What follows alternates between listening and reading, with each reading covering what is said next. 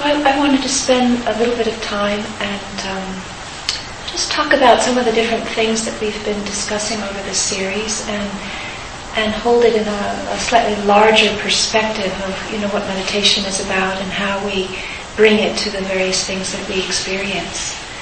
So David and I have repeatedly said that you know it's very much our intention to use this time together to emphasize that the things that we experience, which are challenges, are not uh, to avoid, but to learn how to embrace, and that meditation is not about just kind of zoning out into kind of a a spaced out, peaceful, disconnected, disembodied state, which might feel like what we'd like to get to.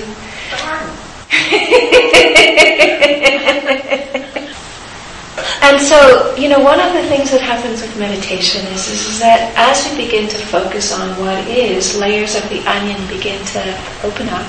And sometimes we see and feel and experience things that um, have edges to them. Some of them it's more than just a little bit edgy, you know, it can be phenomenally challenging. And yet, when we're able to meet what arises in a way which has um, skill and compassion and stillness as its essence, then we can see also that the things that we find very challenging can be, in fact, the compost that transforms our heart, opens our heart, and brings us to the kind of stillness and peacefulness and fullness that we're hoping for. So the irony is, is, is that the way out is in, you know? The way out of suffering is to touch it, to move into it, to embrace it, and to feel it. So, held within this larger sphere is a kind of basic understanding. What we need is to have a, a, a, an understanding that, that ethics, that living with integrity, has a tremendous importance and impact. So it's not really possible to come and sit down and meditate and have any hope to have much success if, if our life is filled with um, areas where we're engaging in harming ourselves or harming other people, or whether there's not a lot of scrupulousness with honesty, or whether we we get together with people and you know, as a kind of way of feeling bonded and close with some, we shred and rip others apart, you know which is a kind of, you know, it's a, it's a contemporary um, shortcut to bonding is to, is to agree about how terrible somebody else is, you know. But when we recognize that if we engage in that, if we do that, there's going to be a kind of a reverb effect in our own mind and bodies that then we have to deal with. So to start with a ground of ethics then creates um, a level of integrity, which means that what we are doing in the life what we are doing towards ourselves, what we're doing towards each other, and the way we're engaging in the world has harmlessness as its basis. That creates a foundation to be able to work with what then arises in our mind. Generosity is another thing that we've talked about in many different ways, and I just feel tremendously supported by the kind of um, the way people have been responding. It's very touching. And the reason why generosity has been heralded by the Buddha as a foundation for practice is because there are few things that tether us to our own goodness more directly. So the result of giving is not the, the person that we are giving to, it's ourselves. We are the greatest recipient of our own generosity to somebody else. Because as we feel that harness tethering ourselves to our own goodness, that gives us the ballast to work with some of the stuff that is edgy that we have to deal with. And the last time when David and I were talking, and we were talking about working with trauma, I was using the, the image of being tethered to one's own goodness like a safety harness as being essential. It's not just a nice idea, it's actually like a prerequisite to having the skill to be able to work with trauma in a significant and effective way. So we've got ethics and generosity and then concentration, which is the ability to allow the mind to still and to focus and to settle so that we're not just carried around like with a hurricane or being hijacked by every thought that comes through our system. There's some measure of settledness and stillness and composure and capacity to reflect on what is arising. So a lot of the time we relate to what is arising, move it like flypaper and a fly. We just get stuck to it. So, you know, stuff comes up and we get stuck into it. we're not actually reflecting on it as this is something that's arising, it becomes this is who I am. I'm sad, I'm angry, I'm furious, I'm lonely, you know, I'm freaked out, I'm depressed. So there's an identification with what is happening rather than an observation of what is happening. And so in order for there to be an observation of what is happening, there has to be enough stillness that one is observing from rather than just being caught out. Now, as an um, maybe a little bit more experienced meditator, you can stop on a dime and just notice that life, you know, there's this sense of tremendous confusion. Okay? And these days I hear a lot of people talking about intensity, overwhelm, complexity. And we have an idea that meditation is about not feeling those things, that somehow meditation is, you know, that overwhelm is not a valid object of meditation. And that is not correct. Overwhelm is a completely valid object of meditation. We don't like it. We have all kinds of opinions about it being there. But we can know what it is like to feel overwhelmed. You know, our body feels agitated, our mind feels agitated, everything feels agitated. But in the moment of knowing overwhelm as overwhelm, we're on the path. We're right there on the path.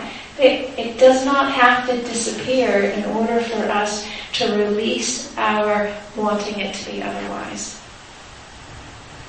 And as we release our wanting it to be otherwise, we come right back into the cessation of wanting, the cessation of the suffering connected with wanting it to be otherwise.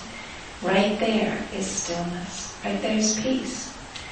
So what we need to understand is, is that the kind of peace that we're looking for is not a peace that is conditioned by things being the way we want them to be. It's a peace that comes from letting go of wanting. Okay? Now, I just had a recent bear experience a couple of days ago. in fact, last Thursday, an hour and a half before coming into this class, I was in the Garden of the Gods. And I was sitting in um, one of my favorite back canyons, and the canyon is about, I don't know, 10 feet wide or so. And I'm dealing with a lot of sadness because of my dad dying not long, long ago, and it just stirred up quite a lot for me. So I went to the garden because I was feeling very sad, and to me that is a place that holds me. So the sadness had released, and I was sitting upward, and I was feeling very still, and I was very quiet. So I spend hours in the Garden of the Gods, quiet and still, and I notice all kinds of things, because most of the time when we're out in nature, we're walking, or we're talking, or we're all kinds of things going on. But when you're still, there's all kinds of things that you see, or hear, and so it's quite lovely. So I have all kinds of adventures with creatures because they come. They come and check me out. So I was listening and I heard some footsteps. Mm, and I opened my eyes and there was a bear. And she was about as far away as the door jamb is. So not very far at all. And she wasn't, she wasn't tiny, but she wasn't enormous. She was about three quarters to being enormous. So she was about, she was about that big. And she saw me and she stopped and she came over and hesitated and then started walking. And I figured, well, there's, you know, there's 10 feet here. If she wants to walk past, she can walk past and there's no problem. But she was relaxed. So I'm highly sensitive to feeling. That's one of the things that I, I can, I can detect feeling very quickly and notice how it changes. So I was peaceful and still and quiet. She was relaxed, and so I didn't see that there was any need to be worried about what was happening. So she walked right over to me and she stood right in front of me and her face was this far away from my face. So we were looking at each other and her face was right at my face and I was, I was still still and peaceful because she was still still and peaceful. Okay? So we were in a kind of peaceful, um, empathetic resonance with each other. And then somehow she stopped and she stopped and she touched my knee and when she touched my knee with her nose, something shifted. I became real. I don't know what she thought I was before, but suddenly I became real and she bolted.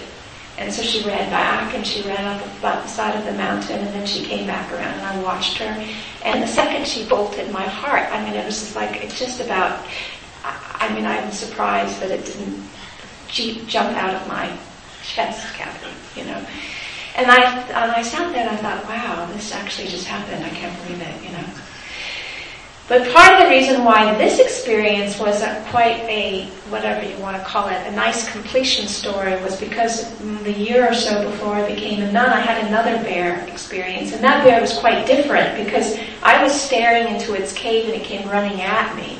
And the scars on the back of my head are teeth mark. And so that whole thing was about, you know, absolute terror and working with that.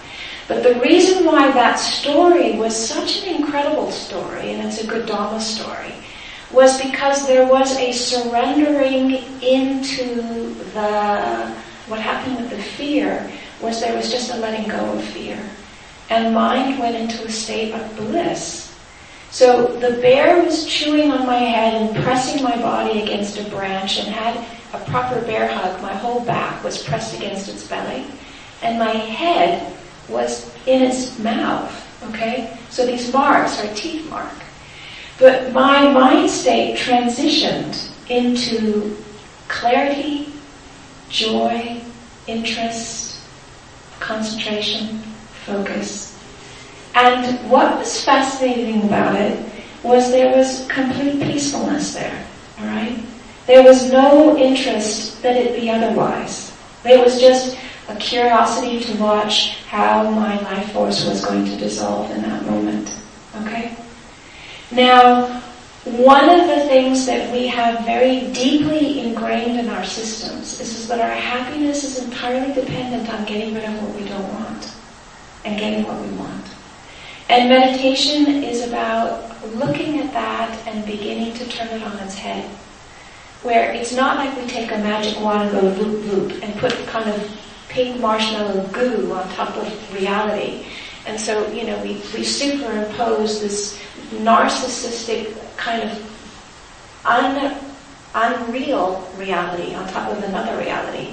It's about looking at things and being able to see the beauty in situations even when apparently it is not at all beautiful. So it delights me to hear David's reflections on joy and delights me to hear that, you know, the way that we can think about things in order to bring this quality of mind to our, to the fore. Because when we are able to look at challenges and see how beneficial they are for us, how they can open our hearts, how they can teach us patience, how they can bring us a level of, of maturity that allows us to be fully who we are in this world in a way where we don't need to be afraid. Then what we're doing is we're taking the things that we're wanting to get rid of, we're wanting to have be different, and we're using them in a way that is tremendously beneficial for our own growth and our own uh, maturity as people in this world growing up, living as, you know, with each other. So the reason why the bear last week for me was a lovely thing was because, you know, somebody said that's really, that was, you know, made a remark that it was amazing to, that it was possible to be still and quiet even after the last time I had a close encounter with bear had a slightly different uh, impact on my system. But the point of practice is, is that we open this stuff up and we release it so that for me bear is not a terrible, horrible monster thing. For me, when I see bear, my experience is a blessing. You know, I feel totally blessed when I see a bear. You know. And so we take the stuff that can lock into our systems in a particular way and can be traumatic. We can open it up, release it, and turn it around so that we can see the enormous richness that has come from that. And I don't use this in a way in order to, again, to romanticize the kind of suffering that we go through or to kind of tie a pink bow on some of the stuff that just requires a lot of tears and an awful lot of decompression in order just to recover from. But I'm, I'm highlighting the point that, that the point of practice is, is, that it isn't always about something that's just being in a lovely space together with people who are kind and interested in waking up. And yet the practice that I had before that experience and encounter with the bear in India what, however many years ago, in 1987, mostly was doing just this, sitting on cushions in lovely spaces with lovely people with clear instruction. That was the arena from which the skill level developed to be able to meet the fear in that instance. And that instance for me, I really had the feeling that the capacity to meet the fear and be with it and to allow it to transition was the reason why I was still alive. What happened for me in that situation was I saw the fear and then there was the knowing of the fear. So the big mind was present. There was this cloud that was obscuring everything. It had no edges to it. The fear was huge. It was just, it was everywhere. But the mind that knew the fear wasn't frightened. And so we can use this mind that knows and meet whatever it is that it arises. There isn't something that is too big for it. Okay? The sky is big enough for all the clouds that come through it. The practice works. It totally does work. But we have to give ourselves to it, apply it, and, and bring it into the places that we don't want to go. We've got to bring it into the stuff that makes us want to pull back and say, this is scary, I don't want to be there. You know, I don't want to be here. So we have frameworks, and the framework of ethics, of compassion, of concentration, of wisdom, of understanding that what we are experiencing is not who we are. It arises, but it is not who we are. And then a community of people, of like-minded people who have an interest in practicing this way, help support us so that we can remember when we forget. And one of the ways that a community can support is by reflecting to each other your own goodness. So, you know, there comes a time when you get to know a person a little bit better than just superficially. And you can see that they're looping in negative thoughts about themselves. And you can say, time out. It's not okay for you to trash yourself in front of me. You know? You can't do that. Stop. And so what we need to do as community is move into the depths where we're knowing each other well enough, there's enough trust, where we can begin to do this other deeper work of start mirroring for each other goodness, that we are not seeing ourselves because we're looping in the 10,000 things that is wrong. I'm not kind enough, I'm not patient enough, I'm not smart enough, occasionally I'm late. You know, it goes on and on and on and on and on and on and on and on. And, on. and we forget the fact that the life is dedicated to waking up, that there's a tremendous commitment towards integrity, that the life is lived on generosity. We forget the basics and we focus on the grit. Yeah? You know, one tiny little speck of dust in the eye and the whole vision is obscured. So we need to begin to open up our vision and begin to see the beauty that's present, the beauty that's here, and see that in the context of what we're doing and how that actually helps hold the things that we're working with. And as David and I mentioned, there's sometimes when we need to recognize that we're out of our depth and we need more help than we've got resources for ourselves and to begin to pull in resources that can help us.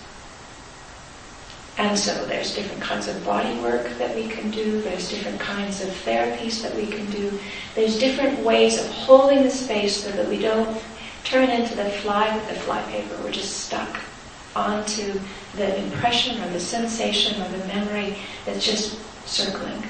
Yeah, they're holding space and they're helping us bring attention and mindfulness in a way that is skillful, that is not allowing our system to get re-traumatized. So here we have, um, you know, a, a, some tools, some sense of the territory, some sense of what happens, as well as a sense of, you know, what meditation is about and what we can do with it.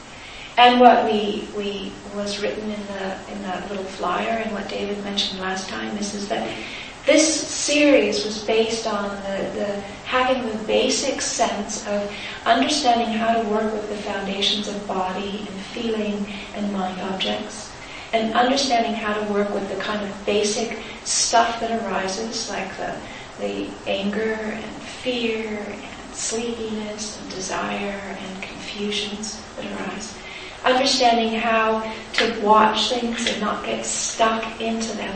So the ability to observe rather than to identify. So to be able to navigate the stuff then requires some foundations. And all of this stuff is in books and in talks and recorded and on websites and um, it's available. But it's stuff that we need to keep re-remembering. This is where we have to um, polish so that we can meet the stuff that's arising. So I'm going to just stop this um, kind of framing session, change format, and then we can have discussion and questions with all of us together. Yeah, that's the end of our talking. So we're open to discussion. I just had my students, I teach high school students, do vignettes about um, certain themes or concepts, and one of them was empathy. And they had to act it out in a frozen pose and then photograph it. And um, one of the groups had the, had the concept of empathy. And I then let another class critique their photographs. They had to put them through a filter to kind of enhance the message. And this group decided to have someone in the center crying, then people around her offering her tissues. These are high school students. They're not you know. kind of basic yeah. model of empathy. Yeah. yeah, and and they they did a good job. I asked them to use body posture, facial expression, and positioning. And um, anyway, one of the comments from the other class was, "This isn't empathy. They should be crying with her, not offering her tissues." And when you were talking about sympathetic joy, I wondered how that fits with, or is it akin to empathy? And what do you think about that idea of, you know, in Christianity, they talk about weeping with those who weep and rejoicing with those who rejoice. Is that similar or no? That's a really interesting question. I mean, however one defines empathy, but I, I would, I'm not going to go there critique the tissue model. Um, they said that was sympathy. It wasn't empathy. I just thought it was interesting that someone picked up on that. I don't know that you can tell by, you know, somebody offering a person a tissue what's actually motivating them and yeah. what's right. happening in their That's heart. Good. You know? So I think the difference between sympathy and empathy is not going to be necessarily visible. It's going to be felt. They're, they're, they were charged, though, with figuring out a way to convey this with visual cues. So they had to do something that was, but that's neither. You don't have to go into that. I know what you're saying. Yeah. I know what you're saying. But it would be real. It would be impossible for them to convey something that was felt in a visual format. Exactly. Well, I think the sympathetic joy meditation is not quite an empathy thing, right? The the idea is really it's an antidote to jealousy and envy in particular which is a quality of mind that arises in most of us more often than we'd like, and is one of the most painful types of mind, actually, if you think of what jealousy is like, you know. It, jealousy more so than envy, I think. I think people get those words confused. Envy is really when you want something that someone else has. Jealousy is when you want, if, if Amma likes you and I'm jealous of her attention to you, I want that attention to me. That's jealousy. I'm jealous of the kindness that she bestows or the attention that she bestows to you, I'm jealous of that. Right? Hence, you know, when you, your boyfriend breaks up with you and finds another girl, you get jealous of his loving her. You want the love to you. Right? That's not really envy, that's jealousy. Envy is more when someone possesses something that we want without a third person in the picture. Right? Jealousy is the worst, I think, and envy is related to it. And, and there's strong and painful and troubling and entangling states of mind, you know. If you think of love triangles and the jealousy when it arises, you want to strangle, you know. And even if you're not wanting to be violent, you're just innerly tortured, right? And so one, one antidote to that, you know, is sympathetic joy. And one way, for example, to think of it in a relational way is like this, you know. My girlfriend breaks up with me and falls in love with someone else. I can experience jealousy, or I can work on getting over that and think, how wonderful she's found someone she loves more than me. She's, she's happier, right? So to be sympathetic with the goodness that she's experiencing. Here also, we, we're sympathetic with the goodness that others are manifesting in the world, especially goodness, kindness, And in particular, in the Buddhist tradition, often they'll say, let's be sympathetic with the goodness and the kindness and the wisdom that really wise, highly cultivated people are bringing into the world. Right? And just to rejoice in that. To rejoice in that. And to allow it to expand our hearts. So it's not an empathy, because they're not feeling pain or anything like that, right? We're not so much trying to feel what they feel, but to allow their goodness to impact us by giving rise to joy. I don't know if you'd like to respond to Can that. you Amma. differentiate between sympathy and recognition? Because what I'm hearing is the recognition of joy.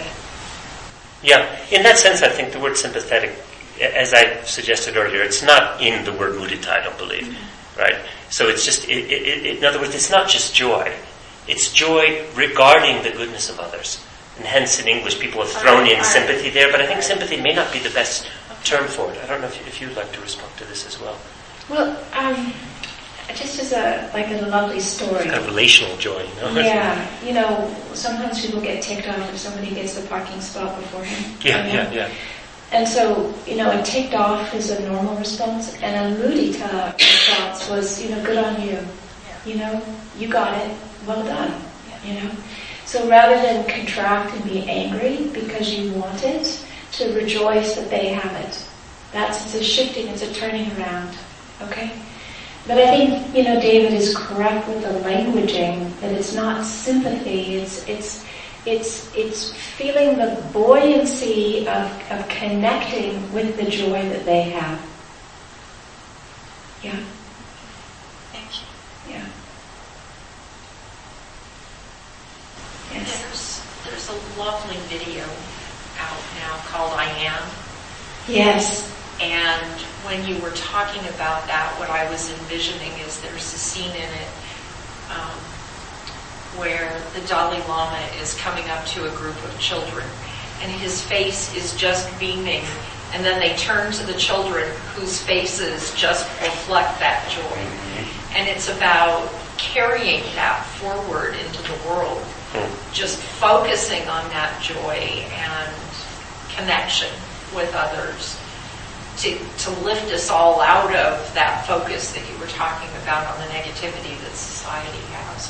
In fact, that's the whole message of the movie. Um, if you haven't seen it, it's absolutely wonderful. Um, it's called I Am, and it was done by Tom Shadyac, who does like um, Liar Liar and Bruce Almighty, so he does a lot of comedy. But this video was something that came out of head injury that he'd had, and he was recovering. And while he was recovering, he was thinking, "What's wrong with the world?" And once he recovered, he wanted to find out. So he took his film crew and went around asking people like the Dalai Lama or Nelson Mandela, you know, what's wrong with the world and what's right with the world. And the answer to both is I am. Well, to repeat something I said before, but in a slightly different way, you mentioned, you know, focusing on the joy as opposed to the negativities in the world. As I mentioned, you know, in the Buddhist tradition, reflections on the nature of samsara and the nature of greediness and the nature of corruption and violence is also an important reflection. In either case, to get too caught up in it, to identify with it, but each of them produces a different kind of result in terms of skillful approaches in the world. To reflect on the negativity can develop within oneself an awareness of what is real and what is true, and the pains that are in the world, and a, a kind of intention and commitment, a sense of courage, right? That, a determination to work on it. Damn, this world is filled with pain and ignorance. I should dedicate as much of my life as I can to overcoming the roots in myself and sharing this with others because the world is so.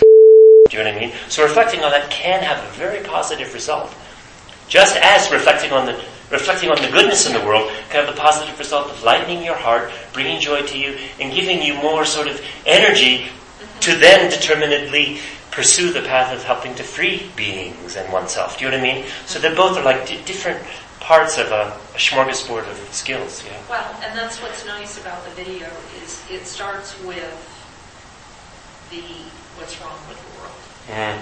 And acknowledging that. the technology and greed and pollution and how we really have dug ourselves into a hole. Mm. But then, okay, we recognize, in fact, they use videos from TV like those I never find them funny, but funniest home videos where people get hurt Oh, yeah. and people think that's hysterical. I've never figured that out. Um, but but they're showing the pain that's out there as a way of saying, okay, this is what's wrong with the world, but it's because I'm doing it, not me personally, but yeah, me personally. But all of us are doing it, and we need to choose something else as an antidote for that. So it's not ignoring the negativity, it's recognizing it, it's reflecting on it, but it's also not getting stuck in it and not allowing it to be the focus of our lives. Nice.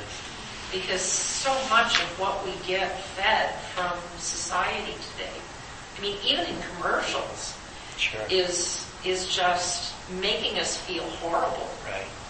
and we drag that crap around. Well, you can. And some people drag around an angry, you know, self-righteous attitude about it, and all they want to do is criticize and be angry. And they're right. There's something to be angry about, but to stop there is very unfortunate. yes. Yeah. You tell somebody, it's unfortunate that you were so unenlightened. It's about the equivalent of throwing a drink in their face. Almost as bad as kicking them in the balls. Not welcome. Nobody ever says, oh, thank you for pointing out how unenlightened I am. I'll try to get enlightened. Very difficult concept. But I don't say it's an awful concept.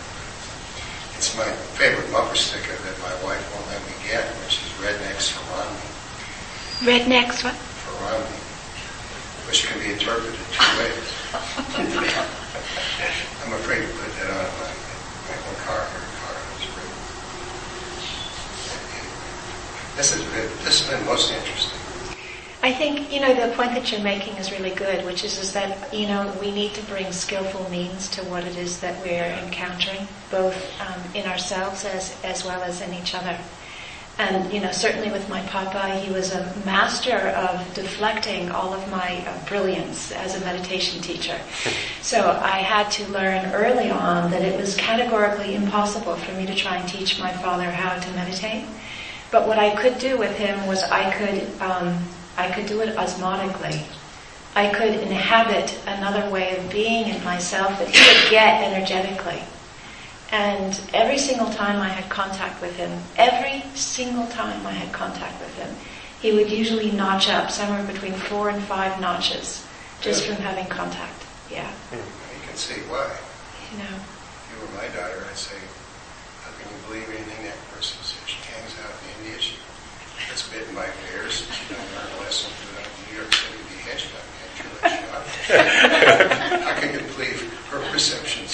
I want to talk to somebody who fill in the. So we, so I had to learn how to deal with him, which was is that I would never give him instructions. Well, your father said goodbye in a nice way. And so, you know, with different people, different skillful means are needed. And it, it's not only a question of how much they trust you, but how, where they're at in their own practice. And meeting them where they are. Exactly. Yeah, You know, totally meeting them where they are and also rejoicing in the good things that they have in them. Because part of what happens for people is they get locked into their own negativity, they don't see their own goodness. So when they begin to see their own goodness, then that gives some space for seeing goodness in other places as well. Yeah. This has been wonderful. Today's conversation, meditation, really great. Um, I'd like to share kind of my story related to Thursday night's topic of trauma, and particularly childhood trauma, because to me it, it really val- validates so much of what was said, um, and maybe is an illustration of when we don't know that there's been childhood trauma. I, uh, my getting to the, this started probably oh, a bit more than 20 years ago. Um, and I had a lot of TMJ, and I had had for years. What is Uh, that? Aching, aching in the jaw. Oh. TMJ, Don't know. you know? You know? I've heard Yeah, that. hurt, your, your jaw hurts. Tight, and it may be due to uh, mal, misfit, or it may be due to tension, it's pulling the jaw, Or emotional trauma. or emotional trauma, you got it. And uh, uh, I was taking 12, 14 aspirin a day, and had been for a long time, and I'd been to dentists and oral surgeons and de- desensitizing mouthwashes and all of this to try to get this to loosen up. And nothing really worked, and, and uh, I'm not sure why I, I, I lived in Berthoud. I very recently moved there. I moved there in '89, um, and I went to a, it was my first experience with massage, and I went to um, uh, a young woman who did massage and told her, I really don't want to the rest of my life take this much aspirin, but it, that was the only thing that would relieve it. And uh, that was a good idea not to take that much aspirin. So she started working on me, and, and um, especially the tension in my neck and shoulders and up in here, and my jaw, and uh, got the you know we got the aspirin amount to back off quite a lot, but then the progress kind of stopped, and she knew she wasn't getting further. And so she referred me to a, a, a chiropractor in Loveland who um, does alternative uh, medicine, um, a lot of craniosacral stuff. I really have experience with that. Anyway, so Dr. Cushing started, you know, when she put her hands on my head, she told me later, she'd never felt a head that was so rigid. And I didn't know that my head was rigid, you know, that you're supposed to have movement. Uh, and it was just um, completely rigid. No, it didn't move. And so we started this long, uh, two or three years. Uh, she, I, I felt generally better because she also worked on the rest of my body, but she would do a lot of craniosacral work here, and it didn't take long to identify that there's a very black spot of area to the left, back in here, very black, and she could she could sense it with the work she was doing, and I could tell it was there, and so she started talking to me about it. Questions like, what color? I go, there's no color. It's black. There was color other places, but not there. As my head started to loosen, um, I said, there's no color. And, you know, we do other things, and she'd wonder about, about um, dreams after she, after she had done some work, and, you know, just what was coming, if anything was coming up, trying to get to where this came from. And uh, no dreams, it's black, this went on for a long time. She thought maybe this woman in Fort Collins might have a little bit different approach. And so I went there, and um, that woman did similar similar work, but took me farther. This goes to your working around the edges until the body is ready. Took me farther, and I had a panic attack. It was kind of like I don't know how you force someone to go into an area that they're not ready for. I had a little panic attack. And so I kept going back to Sherry. This went on for years. And she kept working. And one day I said, there's some color. It's a little yellow, a little blue. It's not just black anymore. So we kept going over literally years as she would adjust me and oh she sent me to somebody that did mouth work. And you know I was loosening up. There was no question about that. But this area was still black. And it was like I think we both knew when it was no longer black I would have gotten somewhere. She started asking me about traumas and I don't, don't know of any. And I said, well, you know, I remember when I was a kid something about, you know, a fall or something, and she asked me about what age I was, and I told her. She said, that's not it. You were like 10 to 12 years old. I don't know where that was coming from. And, um, you know, so I talked to my mom. Did I miss something? You know, was I physically abused? Was I emotionally abused? Was I sexually abused? There was something that was so deep that I was blocking out that spot. And I'll try to make this short. Kept going.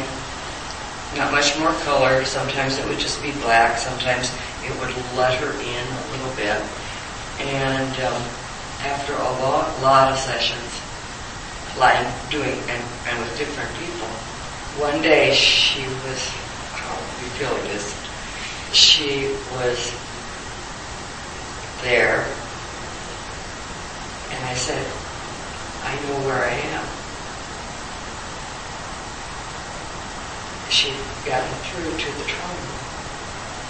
And it was a trauma that I knew of in my mind, but I mm-hmm. didn't know was there. She said, where are you? I said, I've had my tonsils out. I bled. I, I hear the doctor talking about my taking me back to surgery because I was bleeding and to kind of redo. And I so I went back. They took me back to surgery, and some of you are old enough to have experienced perhaps ether, mm-hmm. and that feeling as you're going under with ether. It's, do you know what I'm talking about? It, it's a it, it's a strange sensation, and it's it's like it just pulls out. Do you know what I'm talking about? Yeah, that pulling out. With the second surgery, I had heard the doctor talk about they didn't know what was happening, why it was happening. And um, with the second surgery, I tried to fight the ether.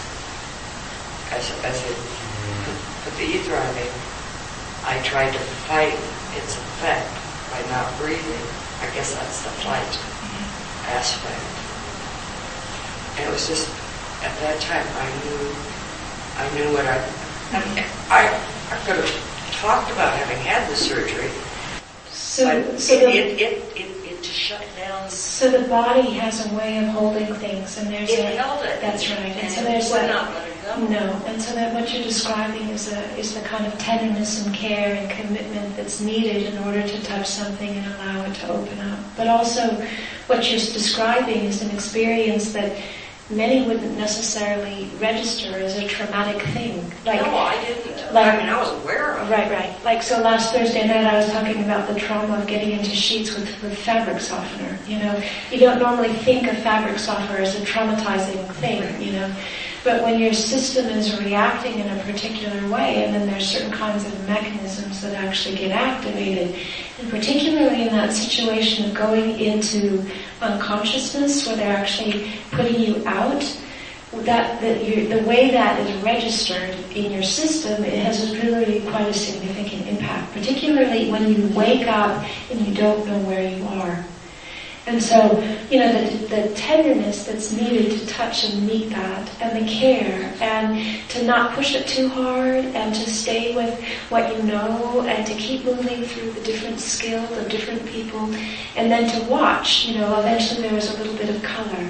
It was beginning to shift, and then eventually the story emerged as to what actually the situation was. And so it's a beautiful telling of, you know, how one cannot have any clue that this is actually what's going on. But when this stuff opens up, then there's a, a body experience as well as images that come and mental um, memories and associations of the fear of fighting and all of that. And, and what's just needed is to make sure that, that whatever you're, wherever you are, where the stuff is opening, that it's safe. It's safe and That's right. patient. That's right. That's right. You're safe and you're patient and trusting that it has its own intelligence and it will unfold in its own and way. it, it, just, it just blew my mind. That's right. That's what it was. Right, yeah, And of all the yeah, Yeah. insignificant things that could have totally locked up. So, you know, we have all kinds of ideas about what trauma is, and those ideas sometimes are not helpful for us being able to track what's actually going on in our bodies because we think it has to be huge and big and violent, and it, doesn't necessarily end up being that way all the time, the way something can just lock in. But it's a lovely sharing, thank you for that. Well, as you talked on Thursday, I was just like, I'm getting it. Every, the, the different things you'd say That's about right. the Yeah, getting to it, Right. and, and the childhood trauma yeah, too. yeah, Those in the too. yeah. Anyway, And so what, you know, what I have observed in myself as well as what I've seen in other people is, is that the more that we are able to track our own body sensations with this kind of skill, then we're able to open up and release the stuff that maybe we didn't even know we had access, we, that was there. And then as that stuff releases, our body relaxes. And then our body relaxes, then it allows us to do work in our meditation practice to integrate the insights into more uh, parts of who we are. So what happens when we don't have that access to the trauma is that the insight is not invalid, but it's almost as if there's a wall where that wall is then keeping those insights from integrating into various different aspects of who we are.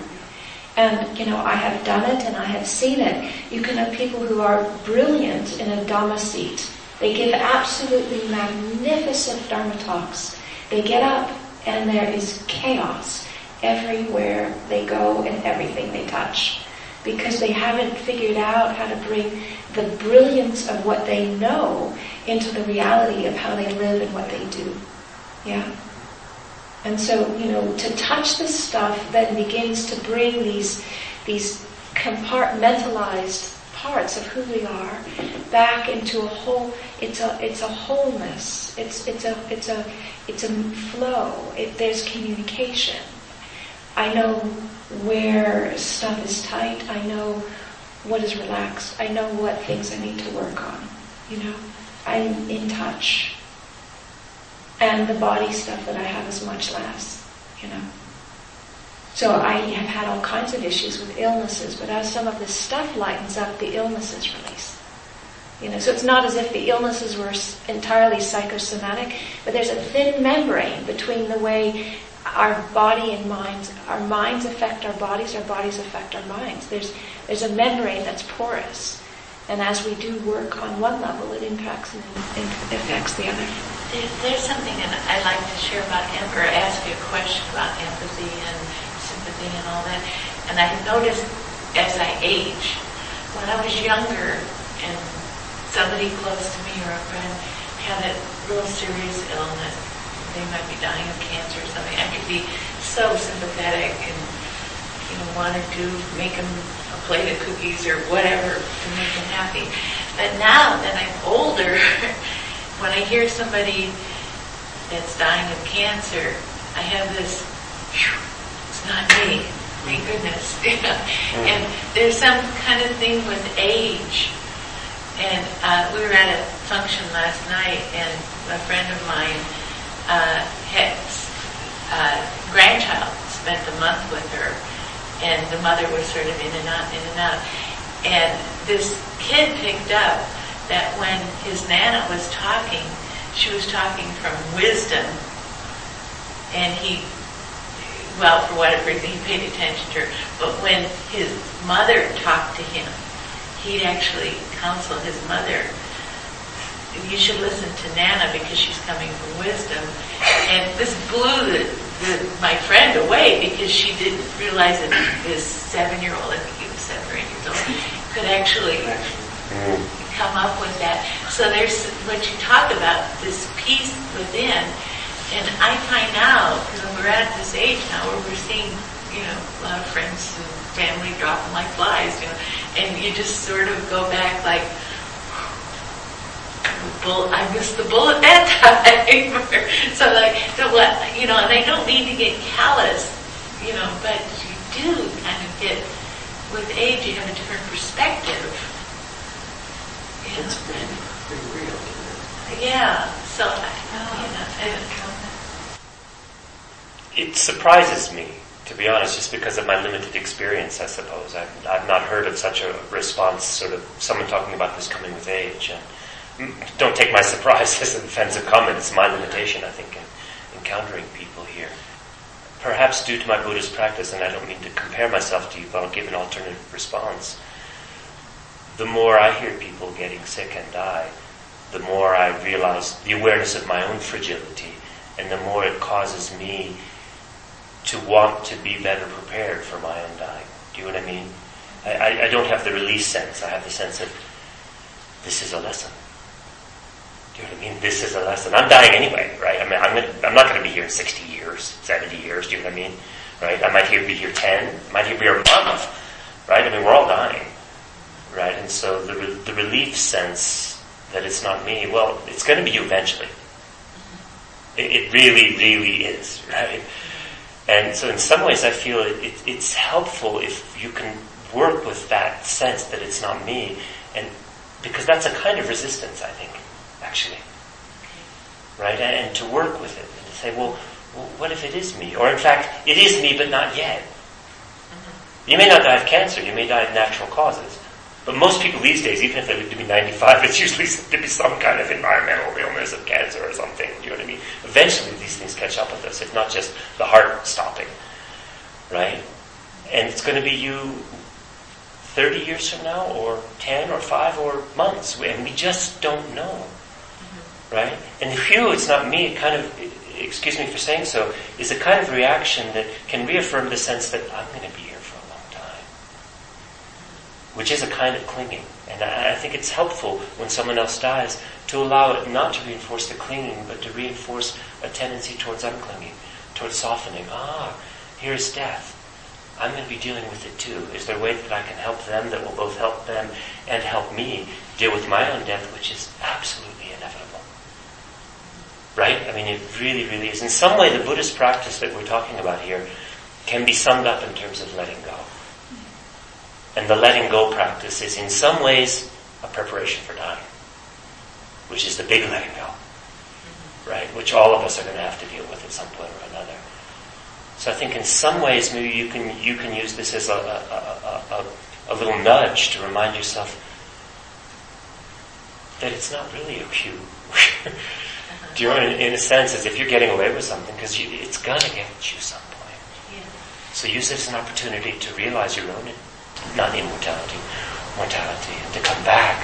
Uh-huh. I guess in To a the way I'm feeling guilty that I'm not as sympathetic as I was 20 years ago. I think her observation is really, Lena's observation is really significant because it was easier when you were, maybe not really, but um, in your mind you were further away from death to be sympathetic.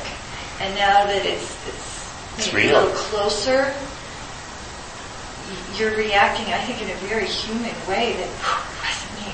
You know, and it's, it's Where you never would have imagined that when you were 30. yeah, yeah. So there's Yeah, that right. Right. distance there that I think is really significant. That's affecting how you're perceiving this. I think what he said is really useful, but I just think maybe that realization will help you have better understanding of why you're having a different reaction now than you did when you were. Uh-huh. What I, what I would just add into this is, is, is that, and I've noticed this with my mom, you know, so my mom is an incredibly um, charismatic, active, engaged, dynamic person. And as she's gotten older, you know, she feels more vulnerable, she feels more fragile. And, you know, as she's not able to do the number of things that she was before, there's a, there's a kind of, there's a, a letting go with that, yeah? And so my sense is, is, is that what, what might be needed is to touch the, the vulnerability of what you experience with, with compassion rather than with any sense of judgment that it shouldn't be that way. Guilt, yeah. Yeah. Because that pulling back is coming from, and uh, you know, I, I agree with what David said, but it's coming coming from an inability to, to, to touch what's there because of, the, of an underlying recognition of your own vulnerability. And to meet that with compassion. To really meet that, your own vulnerability with compassion, may be a, a window or a doorway for things to open up in another way. Yeah. Because we are vulnerable.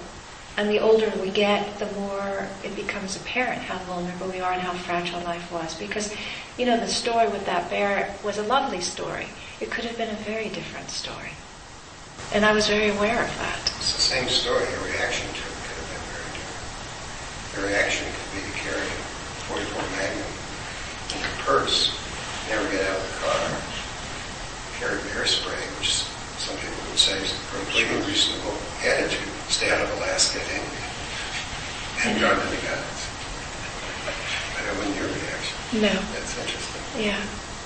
But I think, you know, that's what we're with, is, is, is that just the, that the realities of life are affecting us and, and how we experience them is something that we need to meet with tenderness and compassion. And then see what happens with that. I really appreciate Amma adding on to my comments because I think that needed to be added to what I said. That you know the kind of practices we're talking about here, of sitting and being aware of our own body. One of the things you can do, and I have a long list of similar things myself, is to to sit and maybe reflect on that response of yours, and as Amma says, rather than react against it and judge it, to honor it in a sense. This is how I'm feeling. I'm feeling scared. I'm glad I'm not dying and, and to open to that, and to hold it gently and, and lovingly. Compassion towards yourself, she means, right? Uh-huh. Yeah, I'm, I'm, I'm scared here. I mean, we all are, I think, most of us. When I think of death, I think less of the fear of dying is the fear of a painful death. For some reason, that comes to me more than anything else. Not, of, not, not going, but I don't want it to be a car, a car crushing Why do you? Ouch. I don't know why. That's like a hang up I have. I've been working on this. Do you know what I mean? We each have our own hang ups, you know. You could go with past life experiences, whatever it might be, I don't know. Like that's where my mind goes.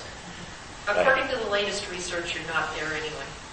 That it takes a certain amount of time for the Yeah. synapses to connect in your Yeah, brain. exactly. And by the it. time it registers, know. you're already gone. I know. That research is not helping me with my gut response, you know. So it's not a big deal, but when I think about these things, you know, it's like it's like the slow crushing one where you are there. You know? I mean, you know, for whatever. But then I, I, I actually sit with that sometimes. Yeah. And I remind myself, yeah, I am afraid of that. Why? And then I remind myself of the ways in which I deal with pain now in my life that are minor forms of pain. And I'm actually really good with pain. I always have been. And so it's like, and I try to ease myself into thinking, why are you so afraid of a painful death? You know, it's like, it's probably going to be okay, David. With some of the tenderness that Amma's suggesting. And I try to sort of soothe myself into confronting this very vulnerability or fragility that is absolutely core to our being. We're vulnerable and fragile all the time.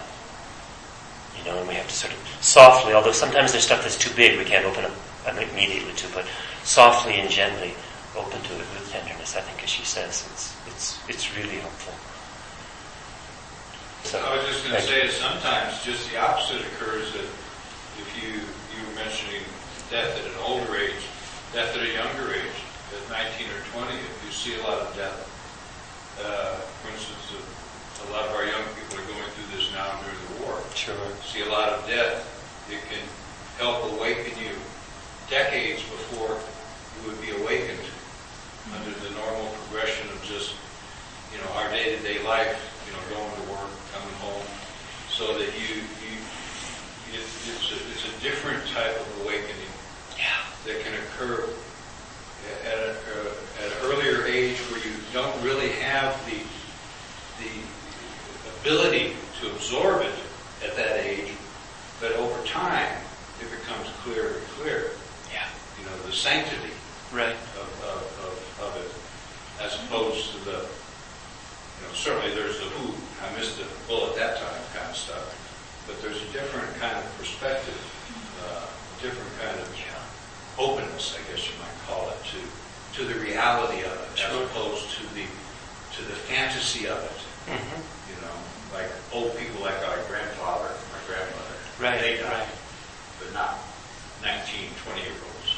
Well, in the literary textual tradition of many of the great masters in the Asian Buddhist traditions, the biographies say that many of them at a young age turned to the contemplative path because of deaths of their parents, their grandparents, their friends. And at a young age were like, wow, we're, we're all dying. You know, kind of like the Buddha discovered his path when he saw deep suffering and old age and illness and death. And he's like, nobody's trained. I'm trained in all these other wonderful ways as a prince in his palace, but nobody's trained me how to deal with this, the deepest core stuff of our life, old age, death. He's like, I need to work on this. Right? So that has prompted many people to turn quite wise into a path of contemplation and service. When I first started meditating, which was group in the congregation, I remember the congregational church because of the visual of the, the window. Yeah. Um, I swear, every guided meditation and every little chat talk you did was on impermanence. So it seemed to me, because that Sunk in. that sunk in, and and I thought about life being impermanent, and um, that's such an important. That was such an important.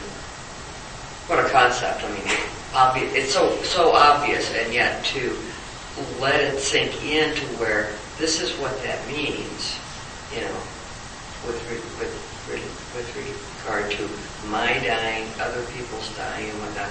I really felt felt it, felt the the emotion related to um, my mother, who is not close to dying right now. but I mean, she's 88, she's getting, getting pretty darn close. You know, the emotion of what that would feel like, of, of what it felt like to think about that, instead of not thinking about it, in, n- not feeling it, thinking about it, not feeling it. No, we can think about it. I can give brilliant lectures on it, right? It But I mean, to sort of just sit with your own body and know on, it. On impermanence that, and seemed like it was coming over and over and over again, or maybe that's what I needed, that's what I was. But it was good. I mean, it was good for me to have that right in front of me. But we haven't brought that up as an explicit theme here, but in many ways it's what we're talking about. It's in the background of everything we're talking about in terms of awareness and Yes. letting go. Yeah, totally. And death is um, the contemplation, the right contemplation of death, really helps create um, focus and priorities about how we want to live our life. Yeah. Because when we understand the inevitability of it, the uncertainty of it, um, then it's really helpful to have our business finished every day. You know, we don't know with any person if it's going to be the last time we see them. You know, I had no idea when I saw my dad the last time it was going to be the last time I saw him. There's been a hundred times when I was, I didn't know when I saw the, the, the last time, I thought it would, might be the last time. But the actual last time I saw him, it never once crossed my mind that that was going to be the last time I was going to see him. You know? So it's like, you know, it really is helpful to stay current and to finish our business and to go to sleep at night as clear as we can be, both that we don't have regrets as well as to uh, spend some time to appreciate the blessings and the, and the goodness of what we have experienced, what we have received, what we have offered. And to, and to recognize that by doing that, we, we share the, the merits of our, of our lives with other beings in a way that in, increases the goodness of our life. I really loved it when Ken Rinpoche was here and he talked about the image of, you know, the reason why we share blessings at the end of a teaching. He says it's a little bit like when you have a glass of water out in the sun in the summertime, you know it's going to evaporate. But when you share blessings, it's like pouring that glass of water into the ocean. It is never going to evaporate. And so to share blessings, to actually consciously and deliberately think of the goodness that has come from what we have done together, and to let that goodness radiate out and to be shared with all beings in every direction, is to return the field of goodness back into a, a source, into a, into a field that is not something that can be diminished by the fluctuations of our own capacity to stay committed and clear in our practice. Maybe we can end on that now. Lovely. Final comment.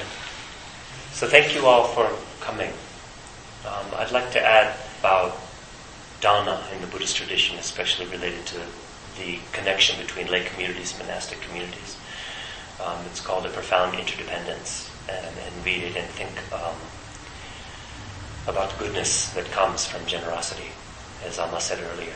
The, it's, it's not just a practice that is aimed at bringing benefits to the recipient. It's touching the goodness that's in our heart when we are generous. And it's a very powerful blessing for ourselves to do good things. Generosity does not just mean with money. It can mean with goods. It can be with our energy. It can be with our words. It can be with our time. It can be with our patience. There are many, many ways to be generous. But within the context of supporting monastics, there are particular ways that generosity is needed. And the kind of goodness that comes from it fits in precisely with what I was just saying. If we think about impermanence and how limited our lives are, and the certainty that we will die at some point, but the uncertainty about time, which are both facts. There's the two things we know about death. It will happen, but we don't know when. Then to think about how to live our life with the best integrity of accumulating and sharing blessings. And generosity in the Buddhist tradition is arguably the foundational ethical principle. Um, so to think about the various ways in which we can be generous and to make the most of each of our days through that. Please, if you can, leave a contribution in the. And then we'll just think for a moment, a brief dedication to end here. Um, may we dedicate the goodness of our time and energy here together, our ability to teach, to listen to teachings, and to share with one another. May whatever goodness comes from this be directed towards all of our transformation, that our hearts become more open and more free, more kind and more energetic, and that these energies bring blessings to ourselves and to the world. So may we not hold on to the goodness of these teachings only for ourselves, but wish that they radiate in waves, in whatever way possible, to touch other sentient beings. Thank you.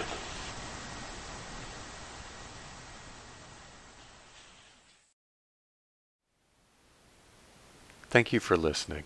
To learn how you can support the teachers and Dharma Seed, please visit dharmaseed.org slash donate.